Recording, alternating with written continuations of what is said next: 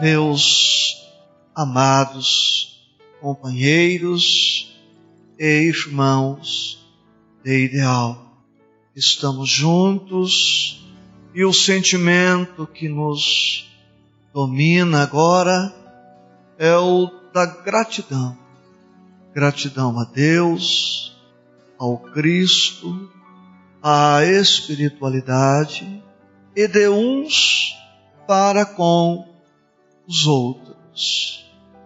O tema Centro Espírita, Universidade do Espírito, em que pese a gravação, e por isto mesmo vou me permitir uma abordagem despretensiosa, desataviada, simples. Ao final, o que contará é que tenhamos compreendido a proposta do nosso estudo. Comecemos por valorizar a palavra universidade. Lembro que uma criança no ensino fundamental tem de sete a oito matérias no ensino médio, para a conclusão do ensino médio, são doze ou treze matérias. Por formação, sou operador do direito. Para se formar um bacharel em direito, não habilitado à advocacia, são dezenas de matérias. O mesmo podemos dizer a respeito de qualquer curso superior. Para formarmos alguns exemplos, um pedagogo, médico, um engenheiro, dezenas de disciplinas por diversos anos e já não basta mais a conclusão de uma faculdade. Hoje se torna imperiosa a necessidade do aprofundamento, da continuidade nas várias possibilidades colocadas à disposição dos interessados. Pós-graduação, especialização, mestrado, doutorado, e não se esgota aí as possibilidades.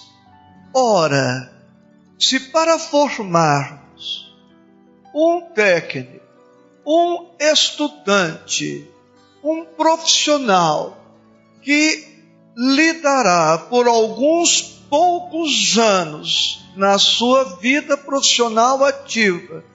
Precisamos de tanto tempo, de tanto investimento.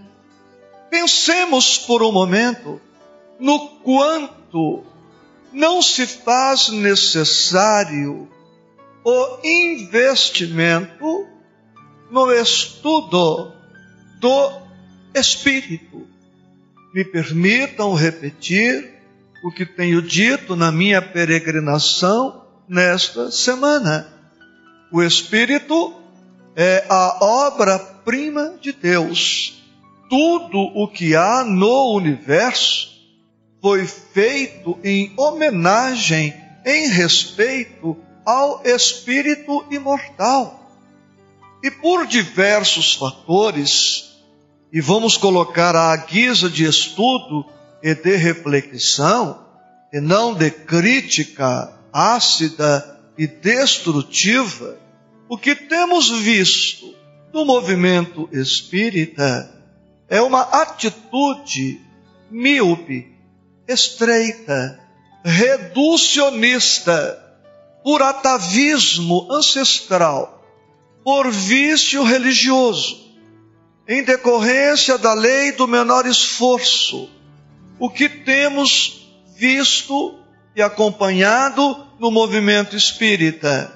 Casas espíritas que não dão a doutrina dos Espíritos a ênfase que ela merece, a ênfase que a humanidade merece, a ênfase que nós necessitamos e merecemos, filhos de Deus, que somos todos nós, em virtude do ranço que remanesce de velhas práticas, temos nos satisfeito, ressalvadas as exceções, com uma postura bastante econômica, reducionista. Escolhemos uma noite da semana, claro que estou me referindo à generalidade, escolhemos uma noite da semana, a reunião se começa às oito horas da noite. O público vai chegar faltando dez, cinco minutos, no limite, sentamos-nos, aguardamos uma preleção quase sempre superficial, quase sempre insatisfatória, e aguardamos impacientes o passe a água fluida. E a reunião não pode, em hipótese alguma, estender-se um pouco mais. Terminada a reunião, o centro espírita está esvaziado e restam dois ou três companheiros e aguardamos a próxima reunião. E assim não poucos irmãos espíritas atravessam a encarnação, não aprofundam no estudo da doutrina, não leem, não se interessam para ir além dessa proposta e não sabemos nem definir o que seja espiritismo e não temos noção para que nos serve. E quando algum companheiro nos concita ao estudo, isto se nos afigura como sendo uma bronca, como se o companheiro estivesse sendo grosseiro, indelicado. Neste estudo de hoje, amados, chamo então mais uma vez a atenção nossa para esta universidade que deve se constituir o centro espírita. Se folhearmos com atenção as mais de mil questões de O Livro dos Espíritos, veremos que expressiva percentagem delas se referem ao tema espírito, a começar pelo título da obra básica, que é o livro dos Espíritos. E o espírita ainda não aprendeu adequadamente a pensar como espírito. E não poucos se chocam quando recordamos o óbvio, que espírito não é mulher, nem homem, que o espírito não é alto nem baixo, que o espírito não é nem branco, nem negro, nem amarelo, nem mulato. Nos surpreendemos quando dizemos que o espírito não é dono de casa, de carro, que o espírito não tem filho, não tem marido, não tem esposa, não tem sogra, não tem cunhado, não tem tio, não tem sobrinho. Tudo isto ocorre por conta do nosso estágio evolutivo, por conta das convenções humanas, por conta ainda de não termos uma perfeita ciência e consciência de quem efetivamente somos. E se nós não aprofundarmos esta questão em um centro espírita, onde haveremos de aprofundar, portanto, amigos, o centro espírita e valorizando ainda a palavra centro, ponto de convergência espírita relacionado ao espiritismo. Portanto, o centro espírita é o centro do espírito. É aqui que haveremos de realizar um estudo aprofundado de quem somos, efetivamente, dissociando a nossa identidade espiritual da nossa personalidade transitória, enquanto identidade essencial, enquanto espírito imortal, eu não me chamo Isaías Claro não sou brasileiro. Esta anatomia se trata apenas de uma vestimenta, nada mais. Eu sei que estas informações são conhecidas de nós que nos encontramos aqui, mas precisamos perceber que muitas das nossas aflições, dos nossos complexos, dos nossos apegos, das nossas dificuldades decorrem da não ciência ou da não consciência de quem somos. E se nós não estudarmos isso na intimidade de uma casa espírita, novamente a pergunta: haveremos de estudar estas questões onde? Deste modo, o centro espírita não pode ser, com todo respeito na colocação, o centro espírita não pode ser uma caricatura de uma outra igreja. As reuniões espíritas não podem ser uma caricatura das práticas já adotadas por outras igrejas. O centro espírita não é uma igreja a mais. O centro espírita não pode satisfazer-se com menos, adotando uma liturgia que repete a liturgia de outras práticas religiosas, todas respeitáveis. Até aqui, o espírito na terra não teve muito acesso à informação. Até muito pouco tempo, e todas essas colocações, com muito respeito, mas até pouco tempo, as missas eram rezadas em latim. O sacerdote de costas para o público.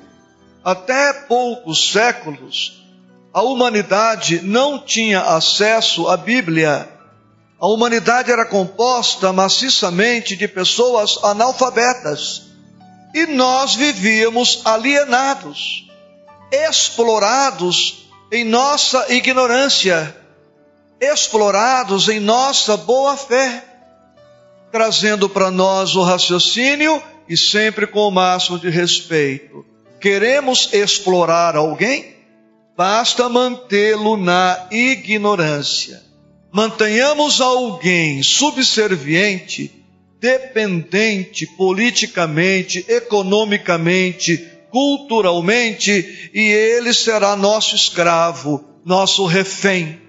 Ocorre que o Evangelho do Cristo, para me reportar a este código extraordinário e incomparável, o Evangelho veio para nos libertar. Há séculos, há séculos, temos ouvido a sentença do Cristo: conhecereis a verdade, e a verdade vos libertará.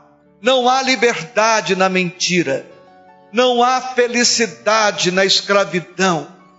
A doutrina espírita, na esteira do pensamento do Cristo, vem com uma proposta de libertação. E reflita comigo, atente para este detalhe. O Cristo foi para referir-me ao seu tempo de encarnado entre nós, um homem livre, sem peias. O Cristo não tinha compromisso com nenhum credo, com nenhuma tradição, com nenhuma instituição.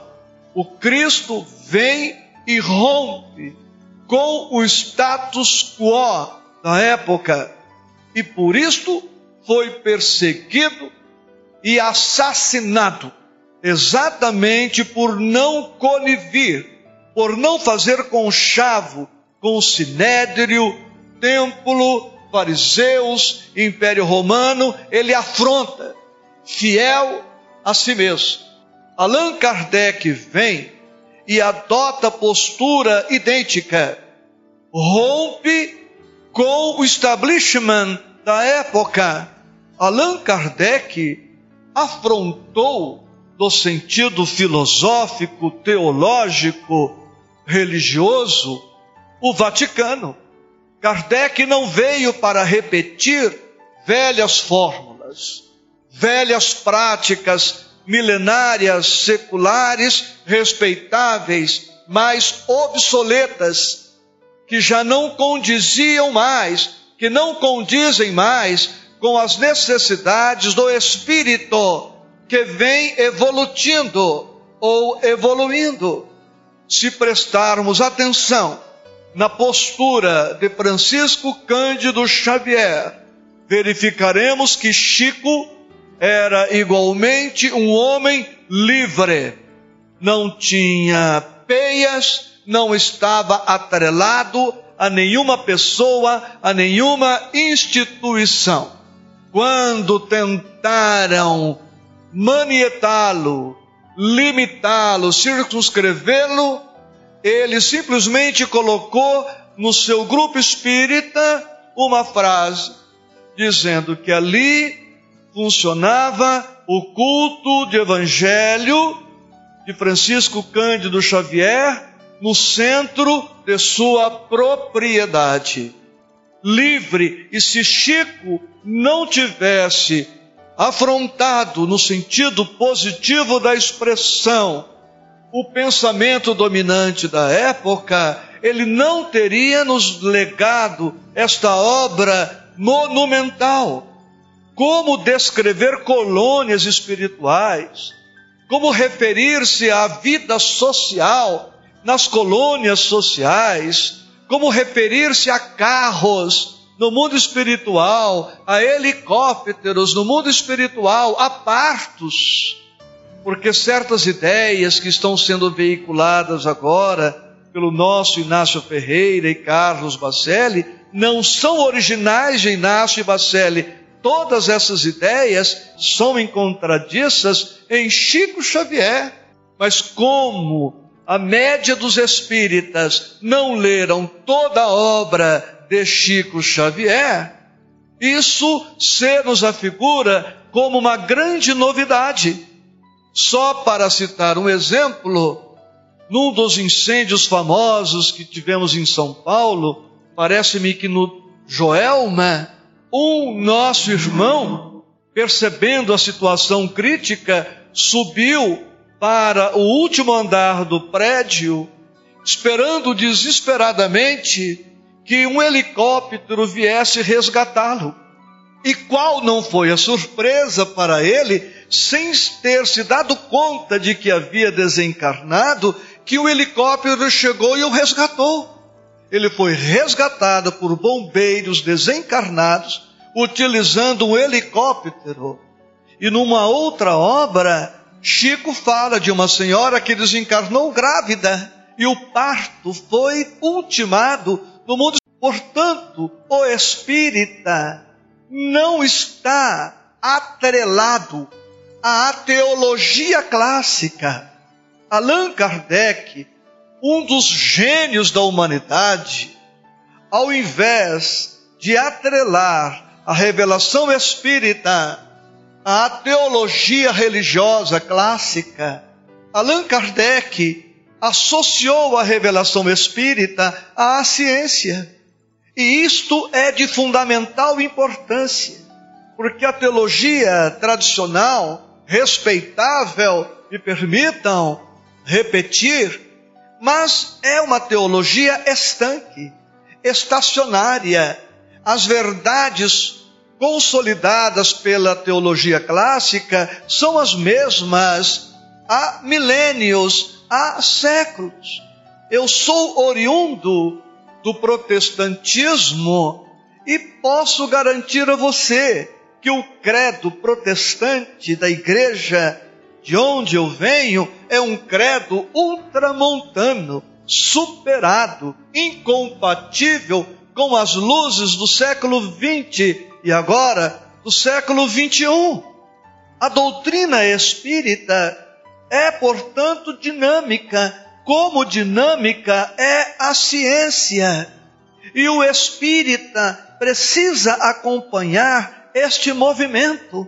Como disse o apóstolo Paulo na sua carta aos Coríntios, capítulo 13: havendo ciência, passará. Imaginemos por um momento, amados, o que será a matemática daqui mil anos, a física daqui mil anos, a biologia daqui mil anos, a astrofísica daqui mil anos, a telepatia daqui mil anos. E o espírita não pode, pois, contentar-se com o conhecimento de superfície, porque se adotarmos uma visão reducionista da doutrina espírita, qual será a consequência disto? Um modelo reducionista de centro espírita. Vamos subsumir o centro espírita a um culto rápido, monótono, entedioso, como se verifica por este Brasil espírita. Eu não estou me reportando a esta ou aquela casa espírita. Me permitam dizer que nestes 35 anos de peregrinação doutrinária, eu não cataloguei com precisão, mas afirmo a você arredondando para menos, que devo conhecer pelo menos mil centros espíritas. E todos, ou a grande maioria, nessa postura de nos contentarmos com menos. Cito para você, agora de maneira objetiva, dez princípios básicos da nossa doutrina. Anote isto agora ou depois. Memorize-os. É básico, é essencial. Claro que só enuncio sem explicar. A enunciação é incompleta. Deus, Espírito, comunicabilidade dos Espíritos, pluralidade dos mundos habitados, reencarnação, livre-arbítrio, lei de causa e efeito, lei de evolução, erraticidade, Jesus, modelo e guia da humanidade. Deus, Espírito, comunicabilidade dos espíritos, pluralidade dos mundos habitados, reencarnação, livre-arbítrio, lei de causa e efeito, lei de evolução, erraticidade, Jesus, modelo e guia da humanidade. Apenas para refletirmos o que sabemos sobre Deus, o que sabemos sobre Espírito, o que temos catalogado sobre comunicabilidade dos Espíritos, o que sabemos sobre pluralidade dos mundos habitados, o que sabemos de reencarnação, o que sabemos de livre-arbítrio, de lei de causa e efeito. da lei de evolução, que é talvez a lei mais importante, porque sem evolução nada se justifica. O que estaríamos fazendo aqui agora se não houvesse consciente ou inconscientemente o anseio de progresso? Se o que estamos estudando não servir para acrescentar alguma coisa, e se acrescentar alguma coisa não servir de maneira prática para a nossa vida, vamos todos para casa. Então, consciente ou inconscientemente, ansiamos pelo progresso. O que é o conflito se não o anseio de algo melhor? O que é esta ansiedade pela reforma, pela transformação, senão a certeza de que podemos ser melhores do que temos sido? Notem, amigos, que vivemos a dizer que o Espiritismo é ciência, é filosofia, é religião, o seu tríplice aspecto. Quantos institutos as casas espíritas, o movimento espírita tem no capítulo da mediunidade, por exemplo? Qual espírita que conhecemos que vem se aprofundando em pluralidade dos mundos habitados?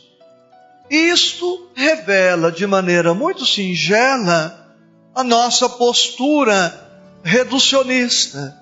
Nesse estudo de agora, portanto, eu quero enfatizar isso, a necessidade de termos uma ideia mais ampliada, mais amplificada da nossa doutrina.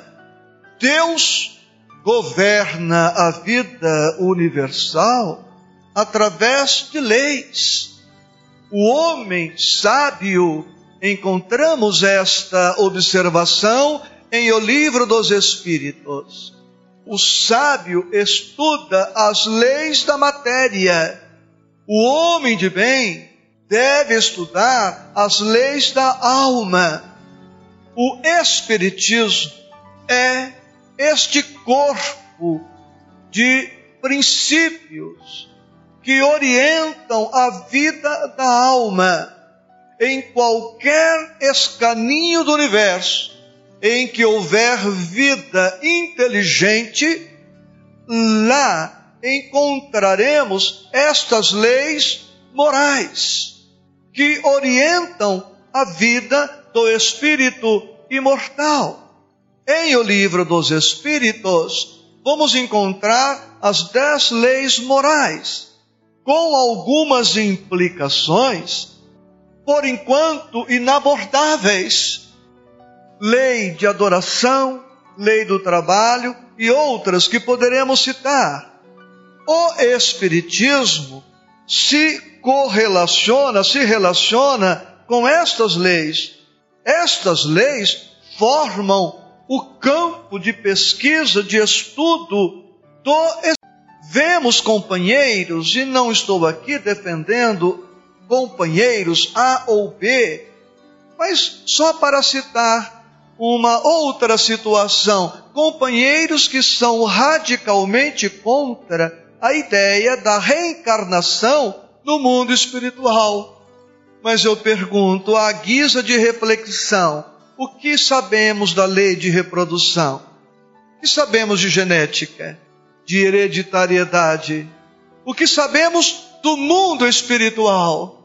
Para se ter uma ideia de como nosso conhecimento é perfunctório, Nosso Lar, para dar um exemplo, publicado em 1943, quando um espírito psicografa uma obra, esta obra foi escrita antes no mundo espiritual. Se se trata de um autor sério, com o aval do Cristo, que é quem preside o advento do Espiritismo.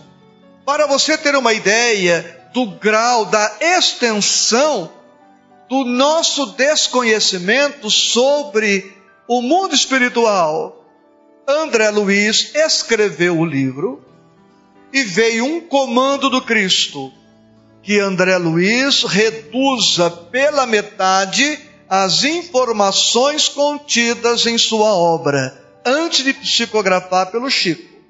André Luiz reescreveu, veio outro comando do Cristo, que André Luiz reduza novamente pela metade as informações que remanescem. Ele escreveu outra vez, veio o comando do Cristo. Agora André Luiz pode psicografar. O nosso lar, que não estudamos, representa 25% daquilo que André Luiz ia escrever, que não era tudo. Aqui estamos no solo, na terra, figuradamente. Nosso lar aqui. O livro que não conhecemos retrata 25% do que existe de nosso lar aqui. O que existe de nosso lar para cima não consta do livro. E eu pergunto, sem melindrar, quantos de nós lemos nosso lar uma vez, ou duas, ou três, ou dez vezes. A primeira página de nosso lar, André Luiz começa a trazer a anatomia do perispírito. Na primeira página, com três, quatro linhas, cinco, eu não tenho aqui o livro agora, André Luiz já fala que perispírito tem pulmão, tem boca, que ele grita, que ele chora, Portanto, amigos, no livro Os Mensageiros, André Luiz narra que ele sai de nosso lar, vai para uma mansão, um ambiente, vem a pé, volitam por um trecho, depois só a pé, pelo visco encontrado da vibração negativa, de uma certa altura em diante, ele pega um veículo e abastece o veículo para acabar de chegar aqui. E o espírita está pensando no mundo espiritual como o católico pensa em céu. Um mundo espiritual fluido. Mas se pegarmos nosso lar, verificaremos que tem suco. André Luiz se surpreende quando vai conhecer a sala de banho. Sala de banho, meus amigos, vírgula, banheiro. Ora, se ele toma suco, come, bebe, ele tem aparelho digestivo. Se tem o um aparelho digestivo, tem o um aparelho excretor. E se tem o um aparelho excretor, ele precisa de banheiro. Ou seja, sem escandalizar, os desencarnados próximos à Terra fazem necessidades fisiológicas como qualquer encarnado. E isso está escrito em nosso lar. No capítulo 10, traz, traz alguma notícia sobre o bosque das águas, Lísias está comentando sobre o bosque das águas e fala de árvores plantadas. Árvores plantadas. Ou seja, precisamos começar a meditar e a aprofundar determinadas questões. Querem ver uma das dificuldades das casas espíritas, o espírita não pergunta, o espírita não questiona, e o progresso não nasce das nossas certezas. O progresso nasce das nossas dúvidas. Se entre nós aqui tiver alguém que não tem dúvida nenhuma, que supõe saber tudo, este um está neste passo adotando uma atitude não espírita. Caminha para adotar uma atitude dogmática, repetindo velhas práticas religiosas, respeitáveis, mas que não condizem com a evolução do espírito que não condiz com a missão do Espiritismo, que é esclarecer para libertar, que é esclarecer para estruturar, que é esclarecer para consolar. Portanto, o Espiritismo é mais do que até aqui temos suposto. E não estou aqui para magoar, para ofender, para agredir, para ferir, mas para trazer a minha contribuição. Porque dogma por dogma, os demais irmãos, profitentes de outros credos, já têm. Para ilustrar, não há muitos dias, uma senhora veio conversar comigo, católica, e me disse: Eu sou católica, mas aberta às ideias espíritas. Eu fui num centro espírita e a oradora da noite disse menos do que estou habituada a ouvir do padre na homilia. Conclusão, disse ela, como sou católica e o centro não me acrescentou nada, eu continuo católica. O que temos oferecido para nós mesmos em relação à doutrina espírita. Vou ilustrar. Digamos que o tema aqui agora fosse perdão. Qual a importância, para citar apenas uma delas, nestes dez princípios que eu te passei? Se eu disser o tema é perdão para ilustrar, meus amigos, olha, precisamos perdoar, porque o Evangelho nos recomenda o perdão. Porque se não perdoarmos, vamos sofrer. Esta abordagem não é espírita. Não tem nenhuma conotação com a doutrina. Porque isto os demais sacerdotes e pastores dizem Agora, se eu disser, entre, e aqui muito rapidamente, só para ilustrar, amigos, o perdão é lei de Deus. Assim como Deus nos tem perdoado, também nós necessitamos nos perdoar uns aos outros. Assim como Deus tem concedido a nós múltiplas oportunidades, já explicando alguma coisa, nós outros, igualmente, não podemos nos fechar à misericórdia. Somos imortais. Se não perdoamos agora e não perdoarmos nunca, isto implica que a mágoa seguirá conosco ad eternum. É isto que você quer para você? Nós somos espíritos reencarnados. Se não perdoamos, por livre arbítrio nosso, optando pela manutenção da mágoa, geraremos efeitos deletérios a respeito desta nossa escolha. Ao retornar para a erraticidade, levaremos conosco o ranço desses sentimentos impermissos, com grande probabilidade de reencarnarmos próximos aos desafetos que poderão estar na intimidade do nosso lar se não perdoarmos hoje. E a mágoa ou a agressão que se nos apresenta é ensejo à evolução. Se eu não perdoo, demonstro atitude estacionária ante as necessidades espirituais que são minhas. Eu vou dando uma conotação espírita ao tema evangélico. Por isso, os coordenadores de estudos, os oradores, os facilitadores, precisamos nortear todas as falas, todas as práticas à luz dos princípios filosóficos essenciais da doutrina porque são esses princípios que caracterizam o Espiritismo como Espiritismo.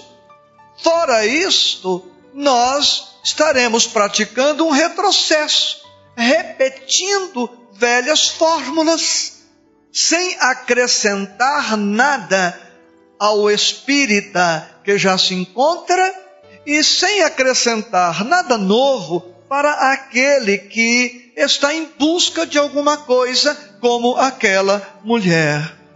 Precisamos amar nossa doutrina.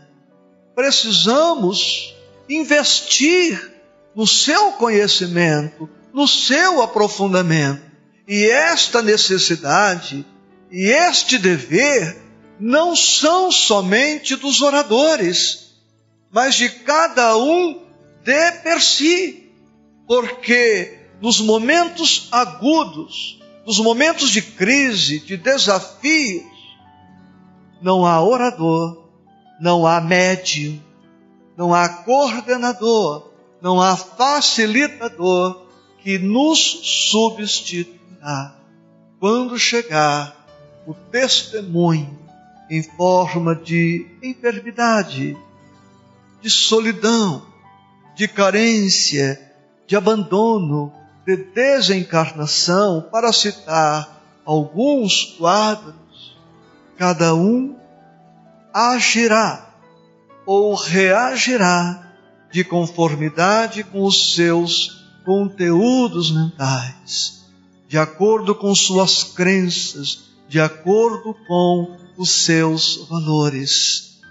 Portanto, estudar, entender, compreender, assimilar e envidar esforços por aplicar o conhecimento adquirido é dever de todos. O dirigente espírita não pode manter o público em atitudes viciadas, dependentes, mantendo na ignorância para encher a casa, para viciando o necessitado, tê-lo sempre no passe na água fluida. Não somos contra nenhuma das práticas espíritas. E digo a você que em nossa casa espírita, que não é grande na sua feição material, uma vez por mês, todas as pessoas presentes, todas as pessoas presentes, crianças, adolescentes, jovens, pessoas na madureza, na terceira idade, todas, enfim, recebem uma garrafa de água mineral lacrada, magnetizada pela equipe encarnada e pela equipe desencarnada. No passe às crianças, envolvemos os pais ou responsáveis presentes. Uma avó se apresenta com o neto para o passe no centro espírita. A avó não fica à margem ou a mãe, o pai, o tio, algum responsável, esta pessoa adulta entra com a criança e se envolve para ser treinada para, estando em casa, numa situação qualquer de urgência ou de emergência, esta pessoa tenha autonomia, segurança, esclarecimento para dar ao afeto ainda em idade infantil, a assistência necessária. Por que vou viciar aquela mãe, aquele pai, aquela avó, avô, supondo que só eu ou só os companheiros da casa estamos habilitados a dar assistência àquela criança? Isto é desconhecer o que está no livro A Gênese de Allan Kardec, que fala da classificação dos passes. O passe pode ser espiritual, pode ser humano espiritual, magnético espiritual e só magnético. Os espíritos não ficam reféns dos encarnados, pobres dos encarnados e pobres os espíritos se dependessem daqueles minutos escassos na casa espírita para dar uma assistência magnética espiritual a algum enfermo. O espírita, portanto, não pode dogmatizar, engessar, reduzir esta doutrina cósmica que traz em seu bojo as leis morais que regulam a vida do espírito a meras práticas superficiais, igrejeiras, que tiveram a sua importância, mas que hoje não atendem mais à necessidade do espírito que está em constante trabalho de progresso, de evolução. Por conta desta postura superficial, por conta desta ausência de aprofundamento, nós vamos encontrar centros espíritas deprimidos, palestras sonolentas, esperando que a minha não tenha sido tanto. Vamos encontrar companheiros desmotivados, casas espíritas sem criatividade, reuniões tristes, previsíveis, é sempre a mesma prece e começamos com certos preconceitos. Num centro espírita não se pode cantar, no outro não se pode projetar um rosto do Cristo sob alegação de pureza doutrinária. Não estou aqui preconizando a volta à idolatria, aos deuses, aos santos, mas convenhamos que há questões mais graves às quais devemos prestar atenção. E por conta desta atitude, nós encontramos reuniões mediúnicas repetitivas, monótonas, médiums que não estudam, médiums que não entenderam, e no segundo momento nós vamos melhor falar disto. Mas à guisa de introdução, eu digo duas coisas para os médiums. Que mediunidade é trabalho de parceria e de especialização. Todo fenômeno mediúnico é anímico. Tem necessariamente a participação do médium. Quando o médium não estuda, não se aprofunda, não se enriquece, deixa muito a desejar, porque dez anos depois, ei-lo com as mesmas chapinhas, com as mesmas frases, com os mesmos trejeitos, com os mesmos vícios, por conta de ter estacionado no tempo e não aprofundado. Sobre essas questões, no segundo momento, nós vamos estar colocando para todos. Sorria, chegou o coffee break. Eu fiquei um pouco preso à questão das câmeras, mas depois sem câmera a gente vai ficar bem mais à vontade, tá? Um beijo grande o café não é para todos, é só para quem me ama e, e gostou do estudo.